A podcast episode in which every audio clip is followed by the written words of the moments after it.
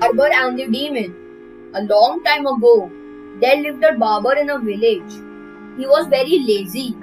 All day long, he wasted time sitting in front of the old mirror and brushing his hair with a broken comb. His old mother scolded him all the time because of this, but he was not bothered. Finally, his mother got angry and beat him with a broom. He felt very insulted and he left the house. He vowed that he would not return home until he had some money. He reached the forest. He did not know any kind of work, so he prayed to God to help him. A demon appeared in front of him. He was dancing. On seeing him, the barber was stunned, but he did not get afraid. He gathered courage and started dancing with the demon. The barber asked the demon, Why are you dancing? The demon laughed. I am dancing because I will get to eat your soft flesh. But tell me, why are you dancing? The barber also laughed. He said, The prince of this kingdom is ill. He needs to drink blood from the hearts of 101 demons. The king has announced that whoever brings this medicine will get half the kingdom as reward. I have already caught 100 demons.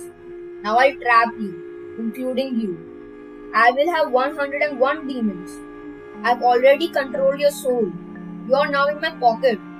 The barber removed the mirror from his pocket. The demon saw his image in the mirror. He saw his face and thought that the barber had trapped him. He started shaking with fear and requested the barber to let him go. The barber did not agree. The demon said that he will give the barber as much wealth as seven kingdoms. The barber pretended to be unhappy about this offer. He said, Where is the wealth that you are offering to me? Who will take me and my wealth to my house? The demon answered, This wealth is hidden under that tree behind you. I will take you and the wealth back to your house with my superpowers. Saying so, the demon uprooted the tree behind the barber. He dug out seven pots full of sparkling pearls and diamonds. The barber ordered the demon to take him and the wealth to his house.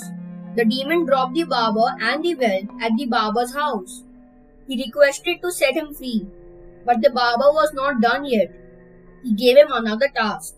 He ordered the demon to cut the harvest in his farm. The poor demon had no choice but to obey the barber's wish. As he was cutting the harvest, another demon came to that area. He asked the demon what was he doing. The demon told him how he was trapped by a terrible man the only way to get his freedom was to obey his commands. The other demon laughed loudly. He said, Are you mad? A man cannot defeat us? Show me where this human stays. So the first demon showed the other demon the barber's house. The barber was thrilled to have wealth. He got a big fish for dinner to celebrate. But a cat entered the house and ate half of the fish. The barber's wife rushed to hit the cat, but the cat ran away. The barber's wife thought, the cat will return the same way to eat more fish. She grabbed the knife to use to cut the fish and wait for the cat to come back.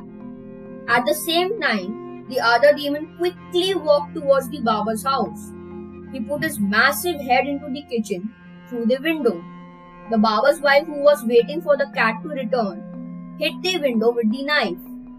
The tip of the demon's nose was sliced by the knife. The demon ran away from there. The first demon cut the harvest and went to the barber to ask for his freedom.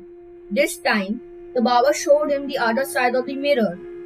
The demon did not see his image in the mirror. He went happy away to be free again.